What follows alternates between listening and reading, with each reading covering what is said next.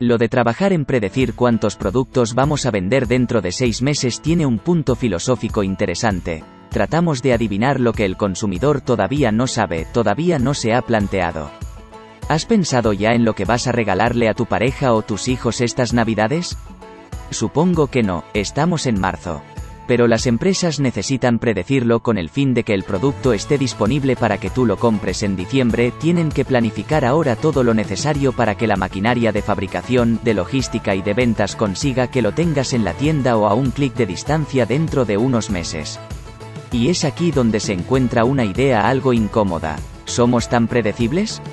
¿Somos tan insignificantes que nuestro comportamiento puede ser anticipado por unos algoritmos? Estas preguntas representan un ataque a la línea de flotación de nuestra individualidad, a nuestra aparente libertad de criterio, a la esencia de lo que creemos que somos. Mi forma de interpretar esta paradoja es que lo que se puede predecir no es exactamente tu decisión, pero sí se puede anticipar una probabilidad de lo que vas a decidir, y esto es posible porque somos animales sociales. Por mucho que vivamos en una época en la que se exalta la individualidad, la realidad es que somos parte de un grupo, para lo bueno y para lo malo, y en ese contexto nuestra individualidad y nuestra libertad es más bien un espejismo.